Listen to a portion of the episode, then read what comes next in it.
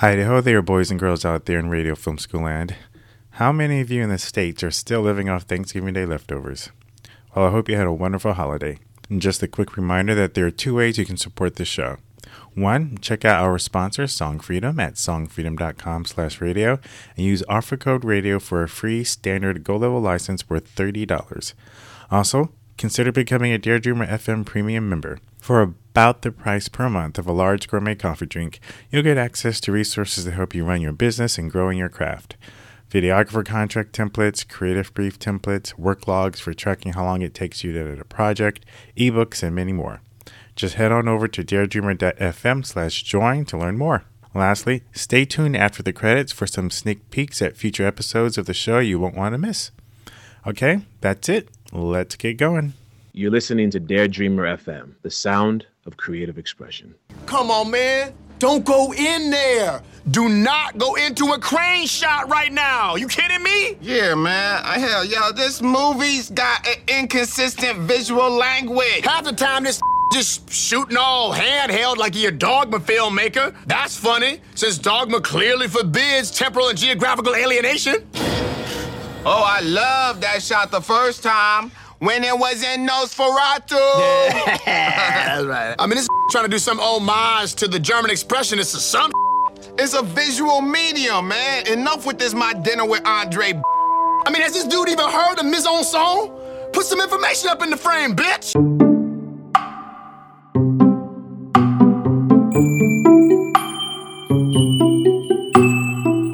That's an excerpt from the Comedy Central Key and Peele sketch Movie Hecklers, where the two comedians play highbrow movie snobs, screaming out their armchair criticism for the whole audience to hear.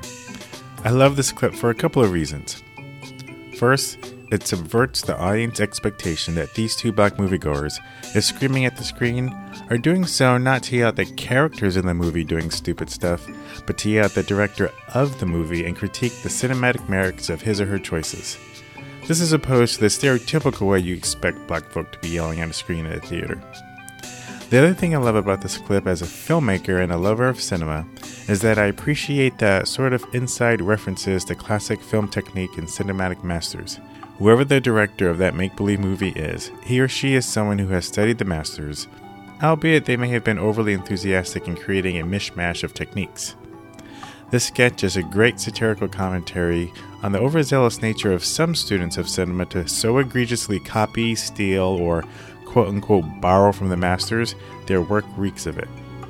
As a comedic piece, it's going to be particularly funny to those of us in the industry who actually went to some kind of film school or have had some kind of formal filmmaking education. I am all too familiar with the nerdy, film geek stereotype this sketch so clearly illustrates. People like this. No, no, no, no, no. Now, you gotta admit that the Steadicam shot in Goodfellas was the mud. The, the basement of the, the restaurant. The Copa in New York. That's a scene from the box office indie sensation that put Vince Vaughn and John Favreau on the map. Doug Liman's Swingers. The characters in the scene definitely fit the industry wannabe stereotype. No, how yeah. can you even compare the two, man? Tarantino completely buys everything from Scorsese. He's terrible. Yeah. Now, you know what? You gotta admit that did look money. You know, I heard they did that whole thing for under ten grand. I don't know what the big deal is. I mean, everybody steals from everybody. That's, that's Let's just get the hell out of here if we want to make this party. All right. All right. Did you catch that line from Ron Livingston's character at the end? Everybody steals from everybody. That's the movies.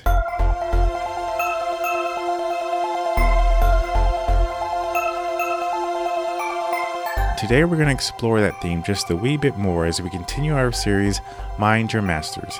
Should filmmakers of today study the work of the masters from yesterday? I'm Ron Dawson, and this is Radio Film School, a filmmaker's journey.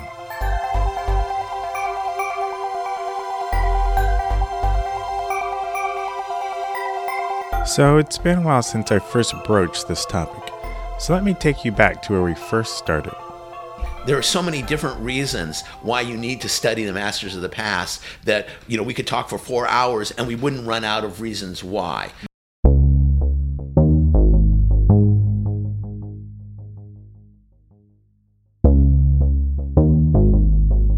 That was David Shulman, director of the Seattle Film Institute, commenting on our last Filmmaker's Journey episode. David's passionate commentary kicked us off with a discussion that is worth having in any artistic endeavor that has a history as rich as cinema and filmmaking. Should filmmakers today, those of you posting your work on Vimeo, submitting your films to festivals, and looking to be the next Tarantino, Spielberg, or Bigelow, should you take the time to study the works of Hitchcock, Kurosawa, Kubrick, and Bergman? The funny thing is, there was a time when this wouldn't even be a question. If you wanted to learn filmmaking, you had to go to some kind of film school. And if you went to any kind of film school, you learned about the masters. Period.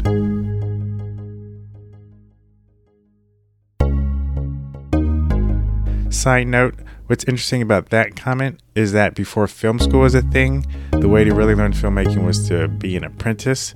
But even then, as an apprentice, you were studying the masters.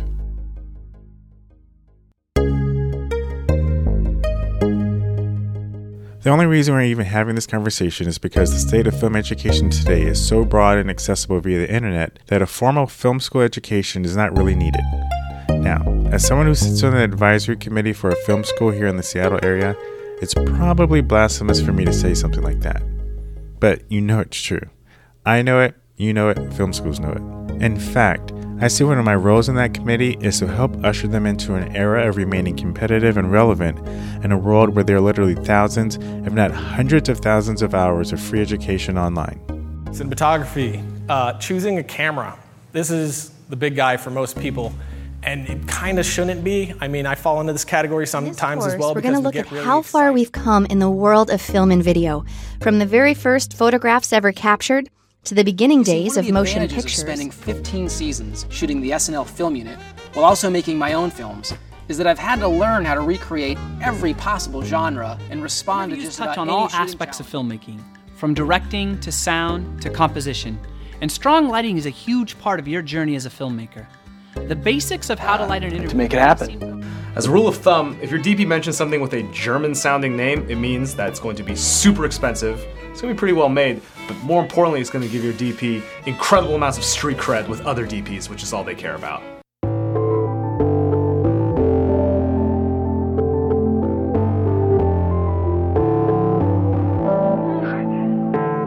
That was a series of clips from CreativeLive, Lynda dot com, M Z, the Academy of Storytellers, and Rocket Jump Film School. All of them offer free or very inexpensive, high-quality, video-based filmmaking education. So, in part one, we addressed this question, and the consensus was pretty much unanimous. Yes, it would be beneficial for today's filmmakers to study the masters. But you gotta ask yourself, why? What's the point? Do you think photographers today should study the masters of yesterday? Um, I do, because one thing that hasn't changed is is light. That was a clip from my interview with Julianne Cost, an avid photographer and, more importantly, one of Adobe's leading Photoshop evangelists and instructors. Julianne has a huge following, teaches around the world, and is a published author. I was actually interviewing her for my other podcast, The Solo Creative, but asked her this question as it relates to photographers. As you will see, her answer is one hundred percent applicable to filmmakers. How we light things and how light can tell a story in and of itself. So not only the like the quality of light and the direction of light and how that can help um, hide and reveal different areas of a person, of a landscape, of anything, in order to direct the viewer's attention. So do you think masters use light in a different way than photographers do now, or, or the way they used it and shaped it? I don't think I don't think they used it differently. I just think that that like Photoshop, there's different degrees of knowledge of light, and the more we study and, and know light better, then we might be able to make more successful ph- photographs.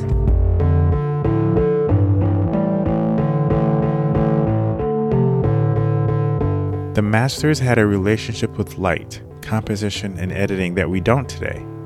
Because of that, their knowledge is richer and so much more nuanced. You will be surprised at what you learn and how your craft will grow when you study filmmakers who were working with the medium when they didn't have all the bells and whistles you have today. The instant playback, waveform monitors, nonlinear editors, color grading plugins, et cetera. But here's the challenge. And this is a challenge whether or not you study the masters or you study the work of filmmakers you respect and follow today. It was what was alluded to and satirized in that opening Keen Peele sketch. Inevitably, whenever you study the work of an artist in order to learn, you're going to emulate that artist to some extent. Here's David Shulman again, Executive Director of the Seattle Film Institute. One reason that, that comes comes to mind is that uh, that you're modeling, and you see how, how Hitchcock solves the problem, and then you see how other filmmakers solve the problem, you know. So then you can start thinking to yourself, okay, in my work, you know, I have choices, you know, uh, I can, you know, I, you know, I can create one mood and solve the problem, and I, you know, and I, I, I have a model for how this has worked with, with this filmmaker, and I have a different model of how it's worked with another filmmaker. It's not like Hitchcock is right with cutting to the close-up, and Altman with the roving camera and just let the audience stumble on it is wrong. They're both they're both very viable solutions to various types of problems, but you want to make an intelligent decision about how you do it. Uh, so you so you want to be aware of your choices, and it's and certainly you're going to be a lot more aware of them if you're able to study, you know, if you're able to study alternatives. David's point about modeling the masters is essentially repeated by Zaki Lisha. Now, if you remember from episode five, Zaki was my intro to filmmaking professor and founder of the film and television department at De Anza College in Cupertino, California, the school where I initially learned the craft. It's like any art student. Um, I say go to a museum and get a sketch pad and look at those images and start drawing, okay? Um, mm. And a lot of it is going to be copying. There's nothing wrong in, in your education of copying the masters. Okay. Um, I don't mean like shot by shot. I'm talking about stylistically. Okay. Um, and the reason why that's important is because... You'll have to wait till we come back from after the break to hear the rest of Zaki's comment.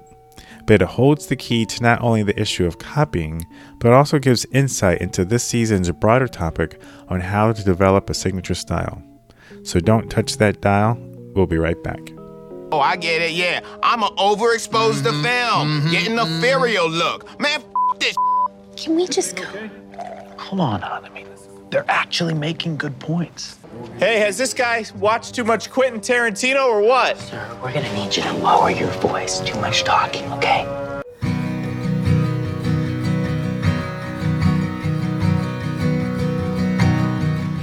I would like to take this time to thank all of you who have left a review on iTunes, emailed me, or even left a voicemail message on our homepage.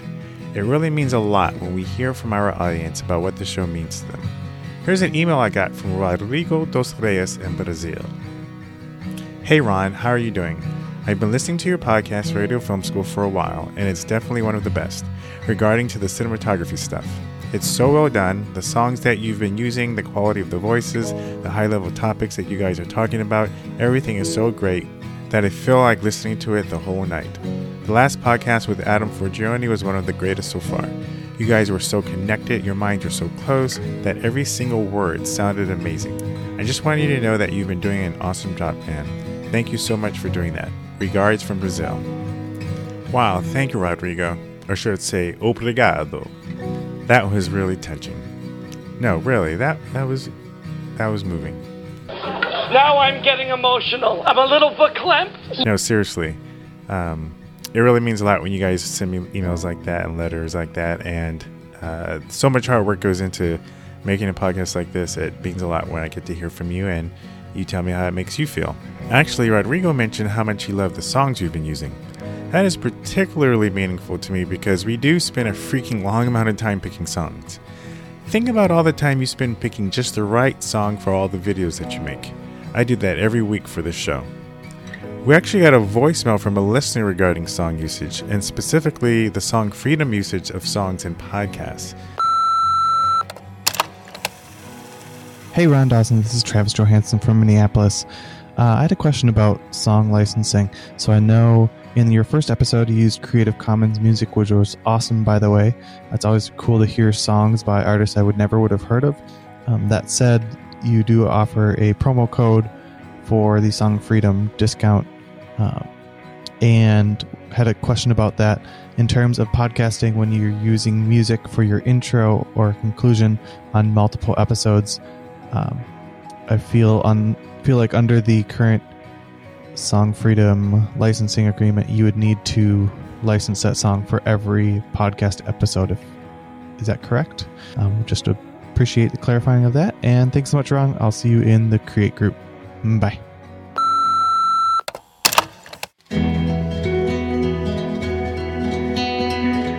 Okay, so let me give you a quick primer on song licensing, then address Travis's question. There are essentially two types of song licenses you're going to come across when selecting music for your videos and films: royalty-free and rights managed. In a nutshell, royalty-free licenses mean you buy once and you can use the song over and over as many times as you want. Rights managed means you buy once and you can only use it once for that particular project. You need to buy another license for a different project. The higher quality music, like that offered by our sponsor Song Freedom, is rights managed. So whenever you license a song from them, it can only be used in the project for which you licensed it. The same goes for podcasts. You'd use a standard basic license for a podcast, but it can only be used for the one episode. As of now, you cannot use it as a theme song that gets played in every episode of your show, not unless you paid a separate license for each episode. I know that's probably not great for most of you podcasters out there looking for that one cool theme song, but for what it's worth, Song Freedom and other music licensing sites don't control these parameters, the record labels do. As podcasts grow in popularity, licensing terms for them might change. If they do for Song Freedom, we'll definitely let you know on this show. In the meantime, whether you want a cool indie song for a short film or inspirational corporate video, or if you want a top forty pop music tune for that first dance wedding video that you're working on, look no further than song freedom dot com slash radio. And if you use the offer code radio, you'll get a free standard Go Level license worth thirty bucks. That's song freedom dot com slash radio, offer code radio. Help support the show and give Song Freedom a visit. And speaking of support, thanks again to those of you who've supported us by leaving a rating, telling a friend, tweeting a tweet, or sending an email. If you have a question you'd like answered, or maybe a message you'd like to have read on the show, go to dare dreamer dot f m and use the Send Voicemail button at the bottom of the page. Where are the belts for this stuff? Um, Why is no one ready? Here. It's a tough call.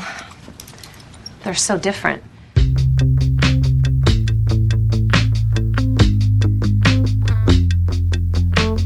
That was a clip from David Frankel's two thousand six comedy, Devil Wears Prada.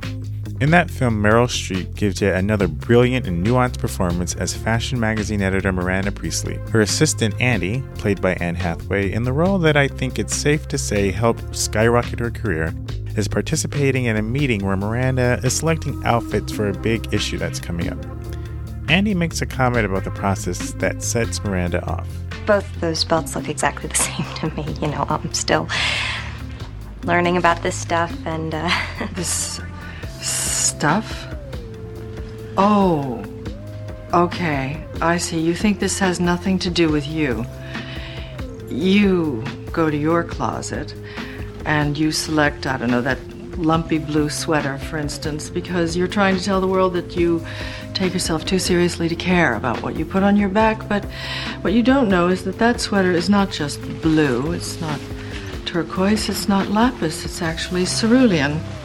And you're also blithely unaware of the fact that in two thousand two, Oscar de la Renta did a collection of cerulean gowns. And then I think it was Yves Saint Laurent, wasn't it, who showed cerulean military jackets? I think we need a jacket here. Mm.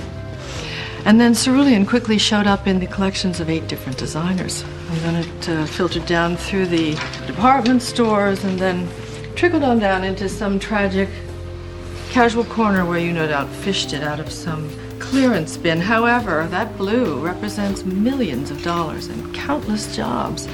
And it's sort of comical how you think that you've made a choice that exempts you from the fashion industry when in fact you're wearing a sweater that was selected for you by the people in this room from a pile of stuff.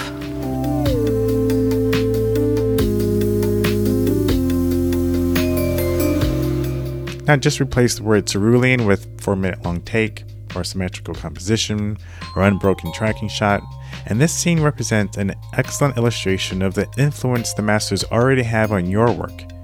You probably don't even know it. Well, I, and maybe everyone will disagree, but I just don't think anything we do is that new. That's the voice of Elaine McMillian Sheldon, director of the Peabody Award-winning interactive documentary Hollow, and co-host of the podcast She Does. Elaine's commentary on studying the masters echoes the words of Streep's Miranda Priestley. I think culture has been recycled over and over, and you know, watching something like uh, Vernon, Florida by Errol Morris is mm-hmm. like, you know, there's so much to glean from that. I mean, it's they represent themes that still exist today. I think the masters are incredibly important. I mean, Albert Mazel's and the Mazel brothers and uh, yeah, Errol Morris, and you're seeing you're seeing people actually copying styles that they don't even know were styles.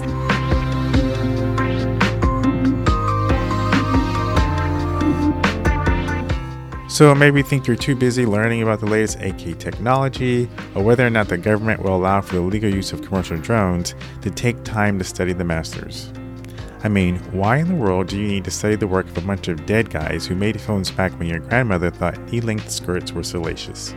The truth is, my dear YouTube superstar wannabe, my Vimeo staff pick darling, that you are blithely unaware that the shots you think are so cool, the super long takes you took all afternoon to so diligently choreograph, even the contemporary auteurs you so passionately worship were all influenced by those aforementioned dead guys. And perhaps, just perhaps, if you were to take the time to learn how they did what they did, you just might discover something new.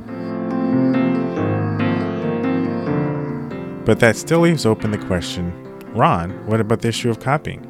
I mean, won't I just be the next filmmaker that Key and Peele are yelling at in a movie theater because my use of mise en scène lacks visual consistency, or that my overuse of dolly and tracking shots betray the fact that I spent all weekend going through Film Spotting's Max Ophüls marathon?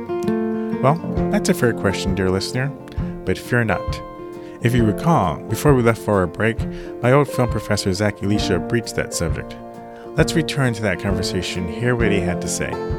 When you try to mimic a master, all of a sudden you're not going to be able to do it the same way he or she has done it. But you're going to put in something that is part of yours. And all of a sudden you're going to find out, you know, wait a second, I, there's something here that just happened. And it is that, I think, ability to, for you to be able to somehow get that revealed in the process. And again, as I mentioned before, filmmaking is an experiential art. Okay, you got to do it. You can't, uh, you know, fantasize about it or intellectualize it. It's got to be done. Um, and when you start doing it, you, you begin to look and say, well, this is how Scorsese did it. You know, he had this wonderful camera move on this. And how did he? What what, what happened in that move? Why did I love it so much? And then eventually, you, you're going to grow into your own. So the study of the master is, you know, part of that is, I would say, especially with, for a filmmaker, there's nothing wrong and initially copying in your films some of these things that you like. I compare that to a child learning how to speak. I mean, does a child start out with an alphabet and then they make up words using letters? No, they hear adults, siblings, whatever it is, and they're saying certain words and they listen to them and they get certain results. And that's copying, if you want to call it that. You know, and then all of a sudden you find your voice. I love that analogy, especially since it's, you know, when you think about the whole finding your voice thing and, you know, to take it next step further, you know, when a child is mimicking what they see their parents or their siblings doing, by nature of their own physical makeup, their voice is going to be different. So the way they say things will sound different. And I kind of see that similar to what you were saying, how as you try to emulate or mimic the masters, what they did, your quote-unquote makeup is going to make that move different. I think Elaine Sheldon sums it up well. I don't know. I mean, I guess you could go your whole life and never know about it, and it's not going to hurt you. But I just think it makes your work so much deeper. I'm, I'm a research nerd. I mean, before I do any project, I'm reading every single book that's ever been written about that project or watching every movie. I'm just, I'm obsessed with context and understanding uh, what's been done before me, because it does make your work richer, I think. It gives you grounding on what you're doing that's different and how you could build upon what's happened in the past. And I think that when you have that context, it does make your work much richer and less flat than something that's not informed by what's come before. And that, my dear filmmaking friends, is the truth, Ruth. Stay tuned after the credits for a preview of what's coming up in the next few episodes.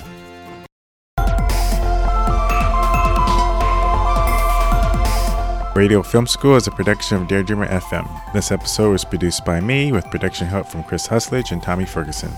Music was curated from free music archive dot org and Song Freedom. Links to artists and tracks are in the show notes. We're supported in part by Song Freedom. They currently have a holiday contest going on you should check out. Prizes include a Lens Baby, an iPad Pro, and the grand prize is a D J I quadcopter and your choice of a Sony a seven S two, a five D Mark three, or a Nikon D eight ten. You get multiple entries based on the kind of license you purchase. Every purchase increases your number of entries and your chance at some great prizes. A gold level license will give you three entries. So why don't you use the offer code radio and grab yourself a free one? You can follow me on Twitter at Dare Dreamer F M, and you can follow the show at Radio Film School. If you haven't already done so, sign up for our free email list, and in addition to free resources we send out every other week or so, you'll get two free ebooks, How to Legally Use Film in Your Music or Videos, and Understanding Frame Rates and Shutter Speed. Sign up at Dare Dreamer dot F M. That's it for this week. Scenes from the next few episodes are coming up. Until next time, remember, if the story sucks, I don't care what you shot it with or cut it on. Coming up in the next few episodes of Radio Film School, we'll continue our women in filmmaking discussion. Is there anything women can be doing more of in this industry to to have a closer parity with men? Right. Yeah. I think it's a good question. And it, like, the question in and of itself has good intentions, but I think we have to stop asking it. Oh, why why say that? I just think we have spent a lot of time talking about why we're different, why male and female mm-hmm. filmmakers are different, and why we're And I just think, you know, there, did you see the New York Times thing where they featured all these women in Hollywood? Uh, Reed Morano, one of the cinematographers on there, she said something to the effect of, we need to stop talking about numbers because that's when we're um, accepting defeat. We just need to go out and make stuff. That was quite a bold statement from Elaine, but you'll be surprised at where my conversation with her goes. Also coming up, in celebration of the twentieth anniversary of Toy Story, in the next Short Ends episode of the show, we look at the power of story and animation. Well, it's, and it's just irreverent. They, you know, it's like the crappiest, you know, hey, we're, we're you know, because the thing about them is they're master storytellers. Those guys are incredible. If you're a longtime listener of the show, you'll recognize the voice of my good friend J D as we get into what turned into a deep and also hilarious discussion about South Park. What can we as storytellers learn from South Park and Pixar? Tune in next week to find out. And we'll check back in on the progress of my own personal documentary, Little Mixed Sunshine, part of my Mixed in America short film documentary series on biracial people. And there are a few scenes, like, based on the audio and the voiceover I have, that I don't have in the can. And there's one particular shot that I want to do. And honestly, Patrick, I'm kind of... there's a part of me that doesn't even want to say it, because if I say it and I put it on air, that means... if it's not in the film, people are going to know that I didn't do it. And you so gave up on yourself, Ron. You gave up on yourself. That's me talking to Still Motion lead storyteller, TEDx presenter, and Emmy Award-winning filmmaker Patrick Moreau. I'm having a sort of mini filmmaker confessional consulting session as I ask Patrick's advice on how to tackle this one production problem I've been facing. So it's this shot where the, the girl playing my daughter at the time is looking at a giant television screen of Chris Rock's documentary. So it's meant to be sort of like this dreamlike, esoteric representation of her watching this movie and having it be this huge thing in her life. And um, just having trouble finding the location and finding the time. And it's like, do I keep trying to get this shot? Or do I just say, come up with something else? Like, is it worth even trying to get it? when I have problems like that and with a situation like this, I try and focus on like the goal and then see if maybe there's another way to get there. Because sometimes we get so focused on the problem that we lose sight of the goal. Tune in to find out what advice Patrick gives me. We'll also hear his take on personal projects as part of one's business. And I think that you have to make them one and the same and realize that as a small business or a small team, you're marketing yourself. You are the brand, your your overall vision. And I think it comes down to trying to get clarity on what it is you do and why you do it, and then finding a story that is very connected to that, which, mm-hmm. you know, is is just about taking the time to figure those things out, but um, they are highly related. Last and certainly not least, we're working on what might be a two-part special about a small independent movie coming out this month called Star Wars Episode seven. So if you have a great Star Wars story about how it inspired you, or maybe your memory of seeing it for the first time, send us a voicemail from our website at dare dreamer dot f m. We'd love to share your story on the show. So as you can see, lots of great stuff coming on the horizon. So mark your calendars, tell a friend, tweet a tweet, leave a review, and stay tuned.